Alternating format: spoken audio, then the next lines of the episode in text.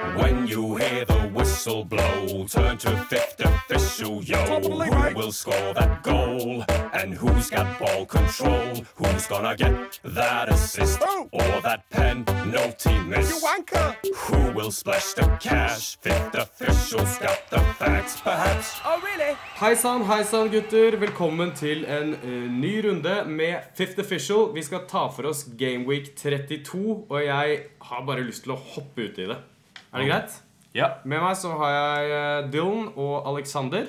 Og uh, vi kan starte på Sellers Park, for der tar Roy Hodgson imot Jørgen Klopps uh, Liverpool. Og når jeg sier Roy Hodgson sitt mannskap, så mener jeg Crystal Palace. Og det her er jo en, en feiende flott åpning på, på lørdagen, gutter. Det er jo det. Og godeste Roy Roy. Han vant Roy. jo 2-0 mot Huddersfield. Um, og det var egentlig tre viktige poeng som fikk de ut av nedrykksstriden.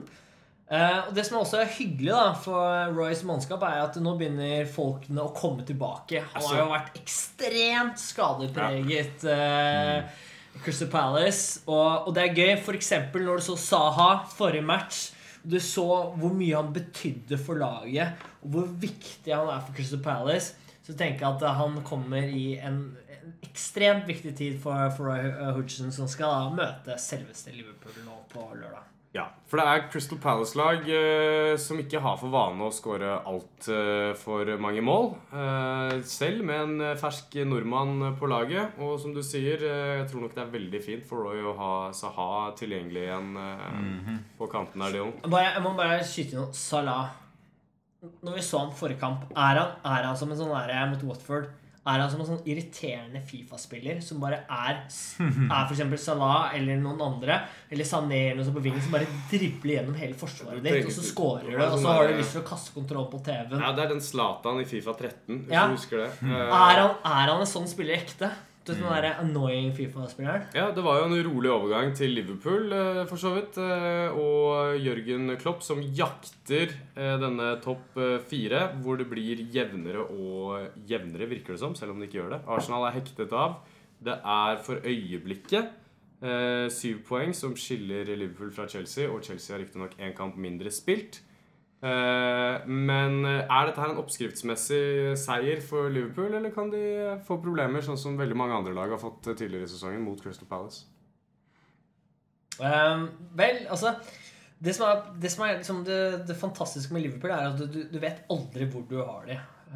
men når de Men du, har du har visst ja, litt mer hvor du har det i denne sesongen. ja, enn, jo, eh, jeg kommer dit nå. Jeg Ja. kommer dit nå Fordi Salah okay, Han har skåret 36 mål nå, så langt i alle, i alle konkurranser. Ja. Og, og for, for helt ærlig, det er ingen andre i Liverpool som har skåret så mye som han, som på en måte har startet altså, som en ny spiller da, som har Mm. kommet i en klubb.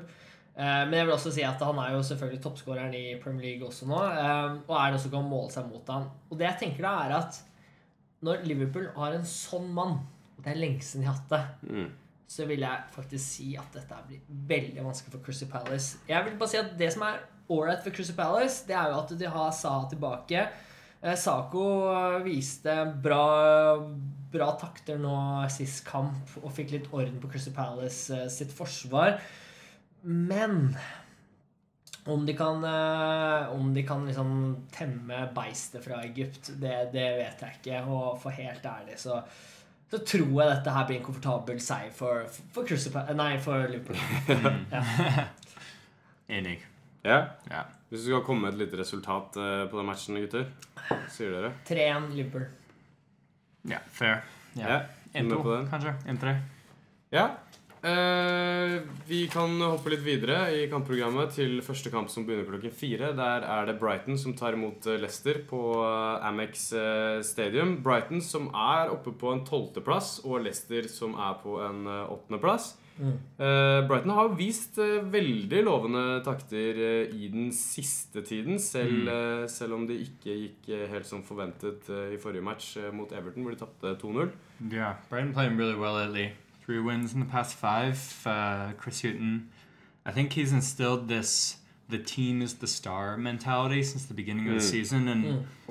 they didn't they didn't have the quick start that their, um, for example, Huddersfield had coming up, Mm. but they've just been so consistent, and uh, we could see even early that they they know how to get key points at key times. And when you're in game week 32 and you're 12th in the table and you've been promoted for the first time in many years, uh, I think we need to give a pat on the back to those guys. Chris Huton også, som eh, har en tendens til å ta lag opp fra championship og inn i Premier League. Eh, får lov til å være der en liten periode før han får sparken. Har han fått ordentlig tillit fra, fra, fra ledelsen i Brighton. Uh, og nå viser han jo litt uh, viktigheten av consistency også i, Ja. i lederstolen. Leicester på sin side har jo kommet seg voldsomt utover i sesongen. Ligger nå med henholdsvis ti seire, ti uavgjorte og ti tap. Er vel så middelfarer som du kan kalle det, sånn sett. Ja. Men det er gøy, da. Altså, Wardy Mares, Mares som ble for øvrig man of the match når de knuste West Brom 4-1 nå forrige runde. Altså, De to viktigste spillerne for Leicester er on fire. Mm. Wardy skåret jo også sant, for England eh, nå Mot international break. Ja, ja. Så, så, så her er det veldig mye som går for dem. Brighton altså De frustrerte, som du snakket om, Dylan, mot Everton. Eh, De hadde fikk ti menn. Det var dessverre litt sånn kjipt for dem. Men, men der tenker jeg at, eh, at Leicester med, Grunnen for det er at det er de klassespillere som Mares og Wardy som de har, som gjør at det er de som er på en måte the, the game changerne, og det er de som gjør at Leicester kanskje vinner en knepen seier. da Certainly a better team. Ja. Yeah. Hvis vi skal wrap it up og gi et eh, resultat på Brighton-Leicester, hva har dere? 2-1 Leicester. Leicester, ja? Jeg sier faktisk uh, 2-1 Brighton. Ja, her blir det spennende. Jeg blir usikker på hvor vi skal putte pengene. Men eh, neste match på programmet er jo United mot uh, Swansea. Uh, The Great Escape uh, Swansea fra, Wales på Old Trafford. Det har vært veldig mye diskusjon i det siste om Paul, Pog Paul Pogba. Mye diskusjon om Mourinho. Gjennom sesongen så har vi sett spillere som Kevin De Bruyne, De Bruyne Mo Salah. Spillere som Mourinho har eh, hatt eh, under seg på både Chelsea Mm. eh, Ja, eller i hovedsak Chelsea. Paul Pogba er jo en Kanskje litt av det samme, føler jeg, som, som De Bruyne og Salah. Altså, Er Mourinho er han ikke god nok til å få det meste Få potensialet ut av spillerne? Altså, Av stjerne, stjernene? Er det sånn det du mener nå? Er sånn, føler du at Paul Pogba er i ferd med å bli Mourinhos Kevin De Bruyne og Salah? Ja? The One That Got Away. eh, Ja, litt sånn der, og at dette er tredje person. da Ja. Ikke sant? Han, han mista jo Kevin De Bruyne, Salah, som du sier. Og Will Pogba, da, som ikke får det helt til i Manchester Mm. United nå. Vil han bli neste som ManU selger nå til sommeren, som er rykter på? PSG, Mm. Barcelona, Real Madrid, kanskje City har meldt sin interesse for å få ham. Og så er spørsmålet hvis de kjøper da, vil Pogba bli like god som eh, ja, Salah Kevin De Bruyne er? Og mitt svar på det, det er Jeg tror faktisk det. Fordi jeg tror ikke Pogba får den friheten under Mourinho. F.eks. Juventus. da Mm. han Vidal hadde Pirillo. Altså Du hadde alle disse gutta her rundt deg. Du så også mot Frankrike nå eh, spilte mot Russland. Da hadde jo Paul Pogba i forgårs eh, i hvert fall én mål, én assist. Og hadde Mbappé og alle disse gutta rundt seg. Ja, han, han har, uh, han har jo Kanté. Uh, Ja, Kanté. som- som Yes, er arbeidsstjerne, sånn som, ja, sånn som Vidal. Men, men det er, jo, er det ikke det Matic skal være for United? Nei, Matic er ikke sånn Kanté.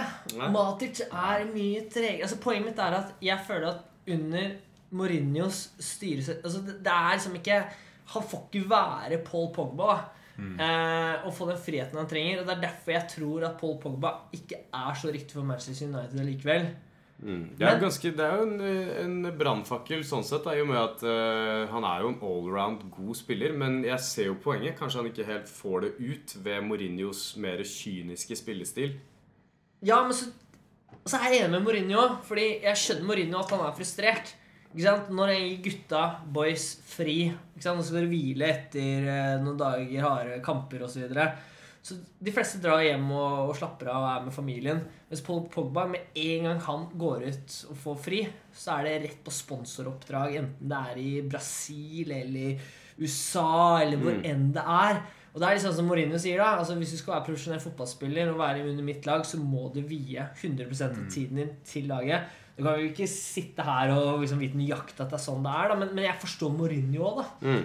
Uh, men det er veldig sånn tøft. Jeg, jeg personlig tror at Paul Pogba ikke er riktig mann for Manchester United. Jeg tror han passer til bedre steder. Eventuelt om Manchester United får en ny trener Mm. som gir Pogba den friheten han trenger. da Men det er et eller annet rart med Manchester United i det siste. Jeg skal ikke forundre meg at de kanskje havner på fjerdeplassen. at ting blir snudd opp ned. At det er Liverpool og noen andre som, som tar disse plassene her. Altså, så det er noe som skjer i Manchester United nå. Here's a hot take. Mourinho has lost it, and that might not be new to people, but the way I'm thinking about this is in the days of old, uh, in, the, in the days of the special one, Mourinho comes into a team, he gets players to believe that they're the best in the world at their position, Diego Molito, Wesley Snyder, and they play like it, and then they drop off second season. But what we see now is Mourinho come into a team basically make players more average versions of themselves mm. and makes the team an extremely average team. And United is just as average this year, in my opinion, as they were last year.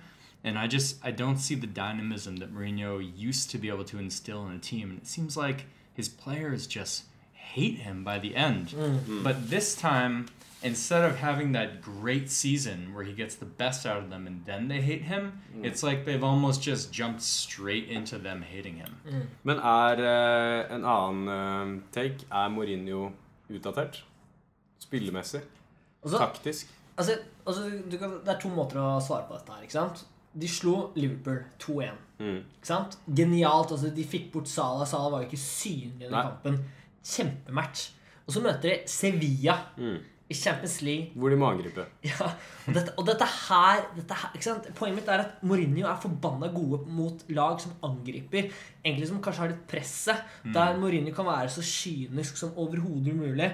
Men ikke sant? når han da møter litt sånn lag der det er liksom under pressure og så, Ja, for helt ærlig så kan du også skylde på Manchester United der. Fordi når du så disse gutta utenom Lukaku Mm. Jeg skal ærlig innrømme at jeg synes han var kanskje en av de som var de som var ville mest. Mm. Han sa jo også det etter kampen. Bare Hvor faen var dere? Mm. Eh, og, og det kan ikke Mourinho gjøre noe med. Men jeg tenker også det er noen sånn tilnærming til, takt, altså, til kampene som gjør at For helt ærlig, styrer Manchester United nå De er ikke happy med Mourinho. Og, hvis, altså, og han, må, han må virkelig eh, gjøre noe nytt nå for å få greie dette. Fordi hvis han fortsetter Hvis ikke han greier uh, andreplassen nå, så ser jeg for meg at han kan fort bli uh, erstattet nå til neste år. Men uh, første hinder for Mourinho før det eventuelt skjer, er jo Swansea, som på sin side har har jo gjort, utført mirakler i løpet av de siste månedene. Eh, tror vi de har noe å stille opp med på Paul Trafford? Jeg, jeg, jeg syns det er fantastisk det de faktisk har gjort. Uh, de var helt på bunnen på slutten av desember. Men etter de vant 2-1 mot Watford, Watford, og så begynte ting å skje. Eh, og, og liksom Og det er liksom sånn der Hva som har skjedd med dette Swansea-teamet altså, Det skulle ikke være mulig, spør du meg. Uh, og han liksom, som han sa, liksom, mot Huddersfield altså, Huddersfield var best. De spilte hva det sa, operamusikk, og vi spilte med. Eh, når de vant forrige kamp mot 4 mot Westham, så sa han at vi hadde rock and roll, og, og sa at Westham hadde ikke noe annet enn å, følge med. Jeg tror dessverre at, eh, at Dessverre, men i, i Swansea de har ikke nok for å slå Manchester United på Old Trafford. Eh, det blir for tøft. Eh, Ayu er også, eh, har rødt kort, altså suspendert. Så, Yeah. så jeg, jeg tror ManU vinner, men det er ikke noe komfortabelt. Kanskje 1-0 eller 2-1. Så det er ikke noe I, I, I think storseier. the same. I think United wins a boring game that we all say that was a shame how that went.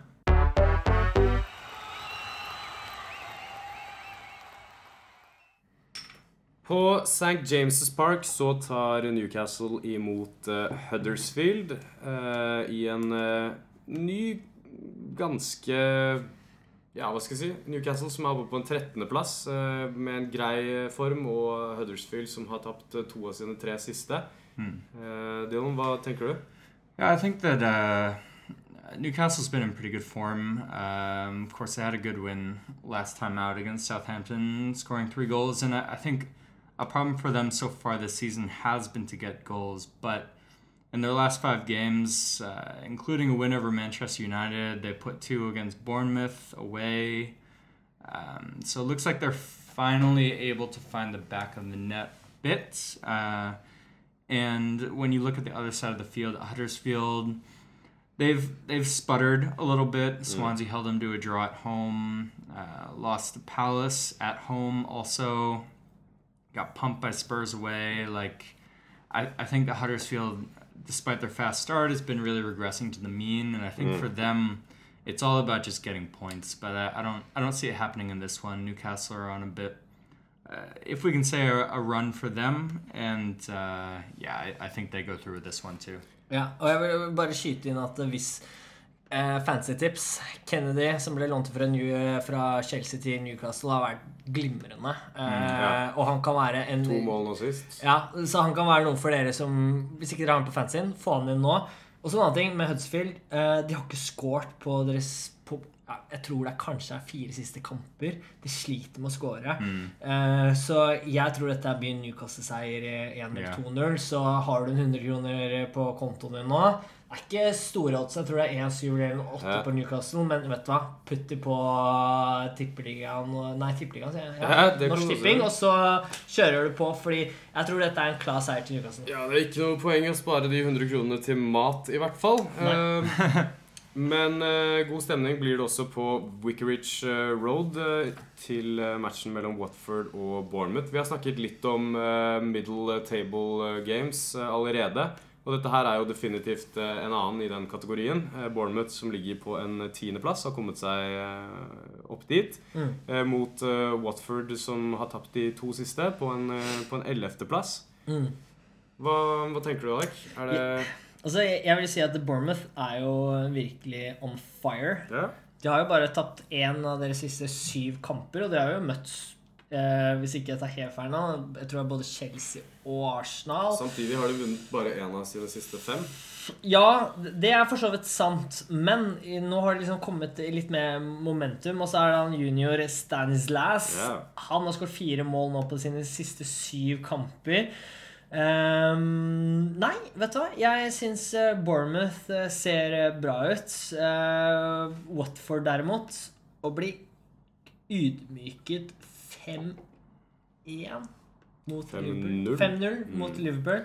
Mot Det svir, ass. Det svir. Eh, og Watford har sett Vi har snakket om det før. altså På starten av sesongen så var jo dette virkelig formlaget, men med de siste nå så er det De går på to stygge tap. Det har 5-0 mot Liverpool, og så taper de 3-0 mot Arsenal. Og Arsenal har ikke vært akkurat i god form. De hadde jo tatt tre kamper før den tiden. Ja. Eh, så det er virkelig noe som ikke fungerer i Watford-laget. Og Bournemouth som er i form. Så igjen, har en hundrelapp. Kjør på eh, Bournemouth. Jeg, jeg tror dette her blir eh, i verste fall uavgjort, eventuelt borteseier. Cherries. Eh, et eh, annet lag som eh, virkelig ikke er i form, er eh, West Bromwich Albion, som eh, har eh, tapt og tapt og tapt og tapt. Eh, de tar imot et lag som vi ikke ville trodd skulle befinne seg på syvendeplass på tabellen etter 30 spilte kamper, nemlig Burnley og Sean Dyche. Eh, har, eh, har Pardue og, West Bromwich gitt opp?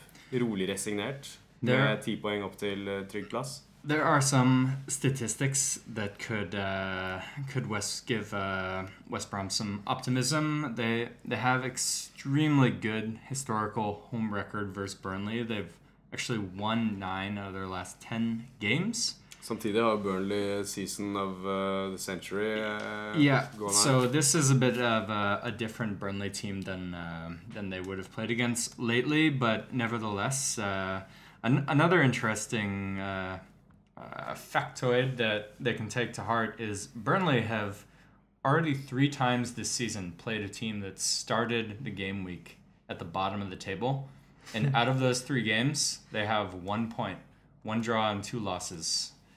On the other side, though, Burnley's in pretty good form, especially defensively. They haven't let up more than one goal in their last Mm. five games.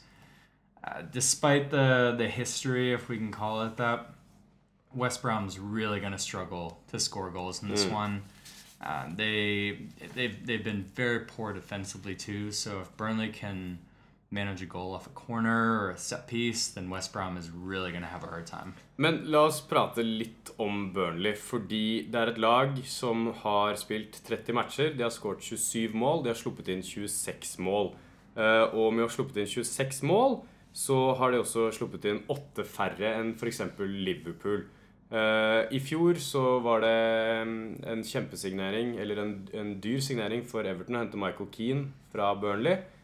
Er rett og slett den, altså den strukturen til Sean Dyche defensivt en grunn til at f.eks. spillere som Michael Keane går for 300 millioner kroner? Yes, absolutely. Because like now we've seen, for example, Tarkowski Mm. start for England in a Yeah. game against Italy and play very well. Like the Burnley system seems to get strong center backs in Mm. very good form and very good confidence, Mm. and uh, and it helps them a lot and it helps the player too. But as we've seen with Michael Keane, when they actually leave Burnley, the system is helping them quite a bit because they don't have quite the same solidity Nei. when they move on. But at Burnley, it works very well, and we're talking about Burnley, so Og så, og så er det litt sånn Burnley, Sean Dyche, altså den sesongen her, altså Dette er jo historisk for dem. De har jo aldri hatt så mange poeng som de har nå.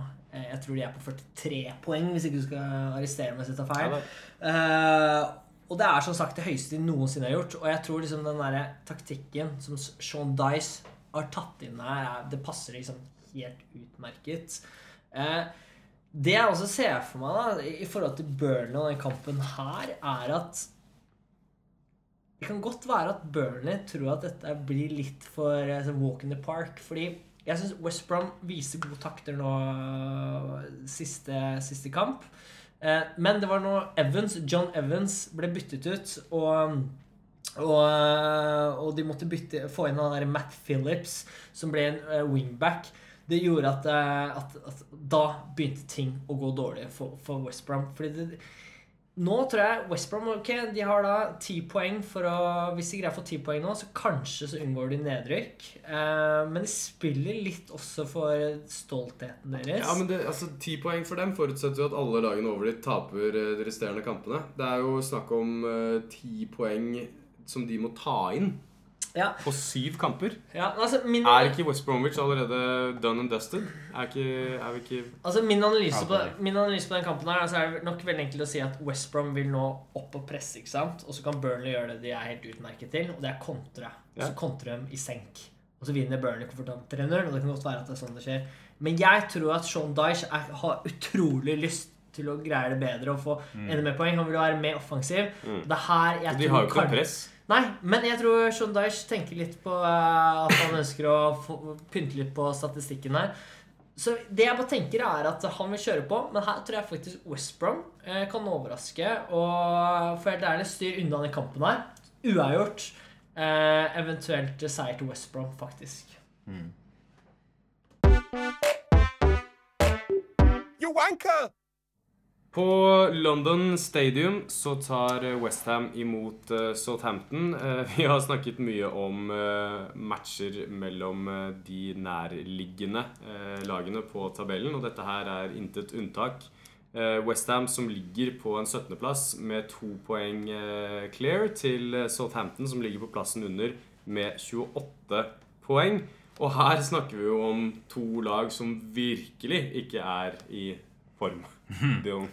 Yeah, that's an understatement. West Ham are leaky as fuck. Conceded 11 goals in their last three games, not even against uh, star-studded opponents. Biggest goal threat, as per usual, has been uh, Mikel Antonio. Um, now that Arnautovic is a bit out of form, but on the other side of the table, Southampton are in poor to moderate form, being generous. Uh, they're really struggling to get goals. I think Gabbiadini has scored the only goal in the last four games. And to make matters worse, they've lost five out of their six last games traveling to London, albeit that is against some pretty good teams, but nonetheless, they only have away wins versus teams currently at the bottom of the table at the beginning of the game week, and well, West Ham isn't exactly uh, isn't exactly challenging for the champion championship. Like I don't really see Mark Hughes pulling one off here. Uh, Moyes, for all his struggles and all the team struggles, I, I, they need this so badly. Home field advantage should give them a bit of an advantage here. Kan vi ta en liten prat om Mark Hughes også, og hvorfor Southampton øh, ønsket å ansette han? Eh, det er jo en manager som på sitt beste har øh, vært manager for et middelhavsfarende lag. Starter i Blackburn, hvis jeg ikke husker helt feil. Går så til Manchester City, som da har ambisjoner om å, å satse og, og skal gjøre det stort. Eh, til de senere lagene, nå sist med, med Stoke, hvor altså, det er jo best en topp åtte. Eh, åt, åttendeplass vi snakker om. Hva, hva, tenker, hva tror dere om eierne til Southampton? De som er så ekstremt opptatt av det å bygge noe eh, ut av det mannskapet de har. Talentutviklingen. Er Mark yeah. Hughes riktig person til den profilen? it's he's not the right person. It's so strange because if you look at their past managers, where they went from Pochettino to Coleman to hmm. Pellegrino to Hughes, it's like they're just trying to get a little worse every time, Yeah. you know. Ja. And it, it doesn't seem like when you're in your hardest season that they've had in the past four or five years, hmm. that Mark Hughes would be the one to save you. Nei. Uh, he's always been such a mid-table coach. Hmm. He's he's never Han er jo mesteren av uavgjort resultater. Yeah, yeah. He's he's not been like a relegation scrapper, uh, as as many coaches specialize in. So it's it's a very strange choice at best. I don't understand it. For å wrap it up med Westham Southampton, hva, hva har vi som forslag på resultater der? Kanskje 1-0. Westham? Yeah. Ja. Nei, jeg tror Westham er i ki- krise, ass. Jeg, men Southampton er ikke så mye bedre. Jeg, jeg vil si uavgjort, jeg. Ja. Det må jo være lov, det. Vi eh, beveger oss videre til eh, en eh, match som finner sted på Badison Nei, Goodison Park det. Det er Everton som tar imot Manchester City. Eh, og dette her er jo en interessant match. Everton som på sin side ligger på en niendeplass, som ikke er kanskje halvgærent, gitt hvordan sesongen der har utviklet seg.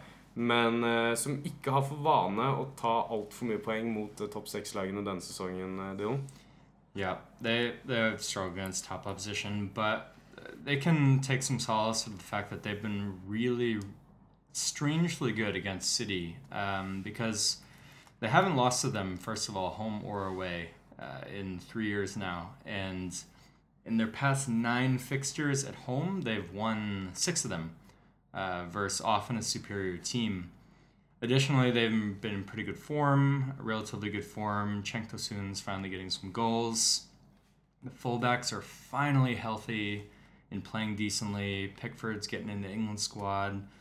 But when when you look at City, it's they're such a special team. They they could if they win this game, they could become the third team ever to have beaten every single team once in a season. And do you guys know the other two? Jeg går for Arsenal. Ja, Manchester United. United in 2010 2011. Not Arsenal, actually. Um, in their invincible season, they must have drawn someone twice. Um, but it was also it was actually Jose Mourinho's Chelsea, 2005 2006. Um, but but either way, Du må lese uh, litt mer nå, Øyvind. Pep Sa han som slang ut United, som har vunnet flest Premier League-titler av alle. Pep, Pep has the chance to uh, to follow in Mourinho's footsteps here in a way because if they win, he will be the second fastest manager after Mourinho to get to his 50th Premier League win, which is cool. But uh, for City, the the goals are coming from all over the field. Both Silvas have been on the on the goal sheet lately. Sane is playing well, both for Germany and and City. I think uh, City should definitely win this game, but let's take the devil's advocate, if Everton win, if, for example, they play the way they did early in the season against City, if Ghana and Davies can really suffocate the midfield with their energy, and Rooney can find a way to distribute well to the speed out, and, out wide with uh, Balassi and Theo, you, there's there's a chance. I mean, they, they've been playing well enough that it's not a it's not a crapshoot at this point. Så er det en ting jeg vil bare skyte inn i forhold til Everton nå. Det er Én ting er at de har vært helt forferdelige på bortebane. De har jo tror jeg, bare vunnet to bortebane Altså to bortebane-seire egentlig hele sesongen. Det er jo egentlig helt utrolig i seg selv. Men det jeg syns er litt fint med Everton nå, er at nå begynner de å få litt sånn fart på kampene. Ikke sant? Det er liksom først nå jeg, jeg ser liksom at, eh, at nå begynner Everton å se ut som det laget egentlig Coleman egentlig hadde lyst til å ha på starten av sesongen. Da. Um, så så, så dette, dette her, her blir spennende. Tosun eh, Ja, han har gjort det bra i de siste. Men hvordan han skal hamle opp med, med City-forsvaret, det blir spennende. Men heldigvis for Everton så er det hjemme. City har kanskje ikke så mye å bevise, men Men eh, ja, hvis For helt ærlig har du hundrelapp her, så hadde jeg ikke puttet pengene mine på Everton eller uavgjort. Og City har så dårlig odds, så jeg hadde beholdt meg unna kampen her. For det kan godt være at Everton finner på noe morsomt.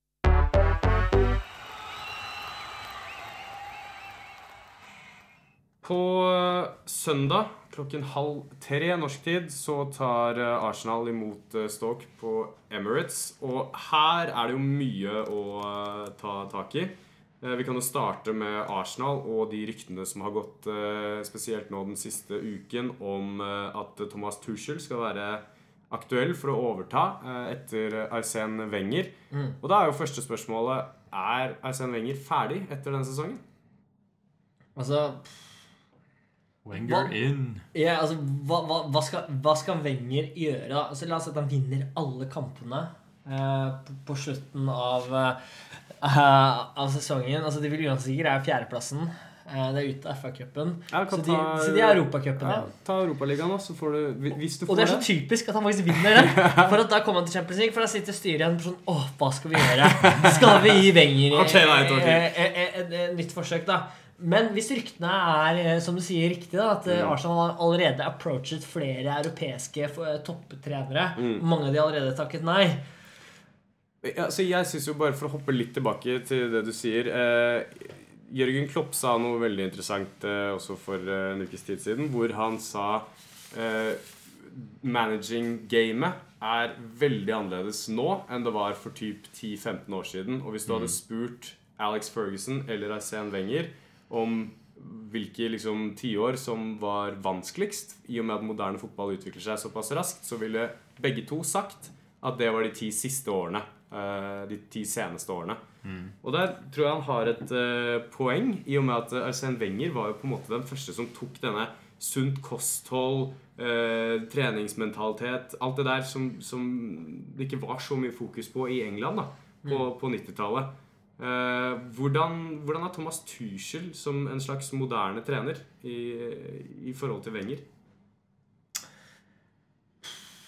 Tuchel was, was certainly uh, an innovative manager at Dortmund, but it's not like he was so incredible and No. had so much success that it's an obvious coup if they can get him, or even if anyone can get him. Like he had he had some good seasons, but they didn't do that much under his tutelage. Right. So I, I'm not sure if, if he's the answer, but I'm I'm sure Wenger's not the answer. That's Men, men. Tuchel også er jo på en måte Han har gått litt av den samme skolen som Jørgen Klopp. Begge har bakgrunn som trenere i Mainz før de gikk videre til Borussia Dortmund. Representerer kanskje litt av den der moderne pressing-style av, eh, av fotball som kanskje Arsenal har manglet litt i de senere sesongene, hvor det har vært mer fokus på det, alltid, det det alltid har vært, som er fintspillende, komme seg gjennom midten, lave tekniske spillere. They've certainly been missing that, um, and they, they certainly would get that with Tuchel. Uh, his his inexperience, though, would be a bit of a problem. I think, uh, especially his inexperience playing the English style, Mm. Um, that week in week out grind uh, against the the Burnleys and the uh, West Broms of the world is is very difficult, uh, and he would not be used to that. But Yeah, certainly the the press is something that has been lacking. I mean, and the the bite and the grit has been lacking at Arsenal for a decade now. Og så har vi på motsatt uh, banehalvdel på, på, søndag Paul uh, Lambert, som representerer kanskje den mer erkebritiske uh, spillestilen.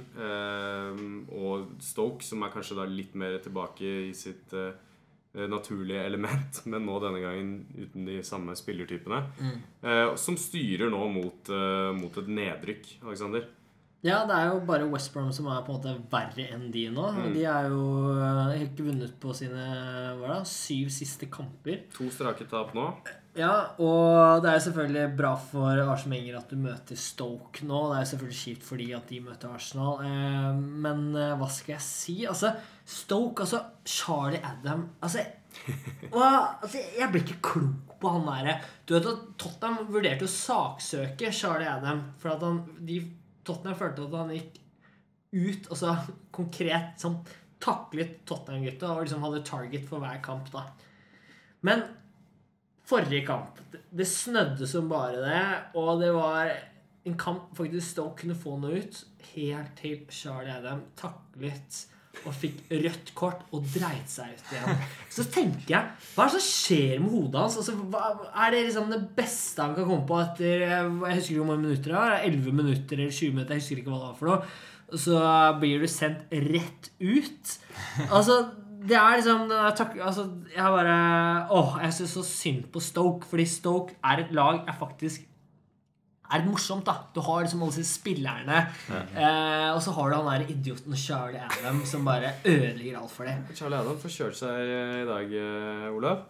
Ja, men, eh, men igjen eh, Altså, for helt ærlig Arsenal er eh, Ja, de vant sist kamp, men eh, jeg tror de vinner sånn knepent mot Stoke. Stoke er ute Det har ikke noe They, they have to win. Ja, ja, Men det er så synd, for Stoke er et lag som yeah. fortjener å være i Premier League. I think, I think we've seen the, the end of Stoke in the Premier League for a bit. It started with Roy Delap, and it was beautiful, ja, and it lasted for a while. But, yeah. Fantastisk. Hopefully they'll be back soon. Ja. Kan være slutten på en epoke også for, yeah, uh, for uh, Stoke. Mm. Men uh, hvis vi skal komme med en bare kjapp oppsummering her Resultatmessig, tror du det blir en enkel Arsenal-seier? 3-0? Kanskje. Ja, 2-0. Ja. Jeg tror ikke det blir enkelt. Jeg, eh, ja, 1 eller 2-0 til Arsenal. Men eh, Wenger han føler presset, og hvis Stoke er heldige og får det første målet, kan så kan de være noen, mm. eh, noen luringer Absolutt. og holde fortet. Og da vil Wenger slite. Mm. Absolutt. Høydepunktet denne runden er det vel mange som vil mene er eh, Chelsea, som tar imot eh, Spurs til klokken fem-matchen eh, på søndagen på Stamford Bridge. Og her kommer jo en potensielt svært avgjørende match for topp fire mm. mot slutten av sesongen.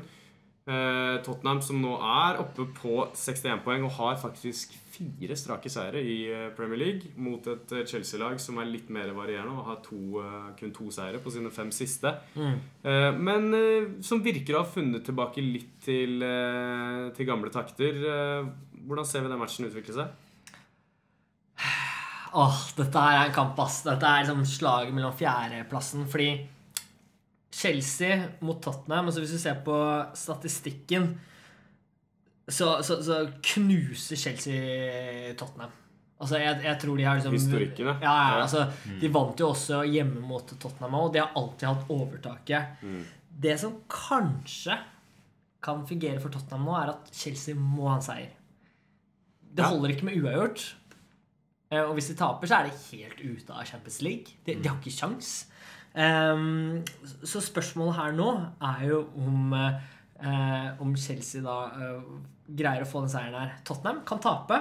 Eh, det er ikke verdens krise. De kan eh, gå videre. Men er det sjanseløst da hvis Chelsea skulle tape? Altså Potensielt avstanden til Tottenham vil være åtte poeng. Eh, ja, det er, det er, men Liverpool vil jo være syv fortsatt. Ja, det er jo ikke igjen, Chelsea vil også møte Liverpool senere, som de må få poeng for. Ja, det er det og de er avhengig da at Tottenham og Liverpool, eventuelt Manchester United, da driter seg ut. Mm.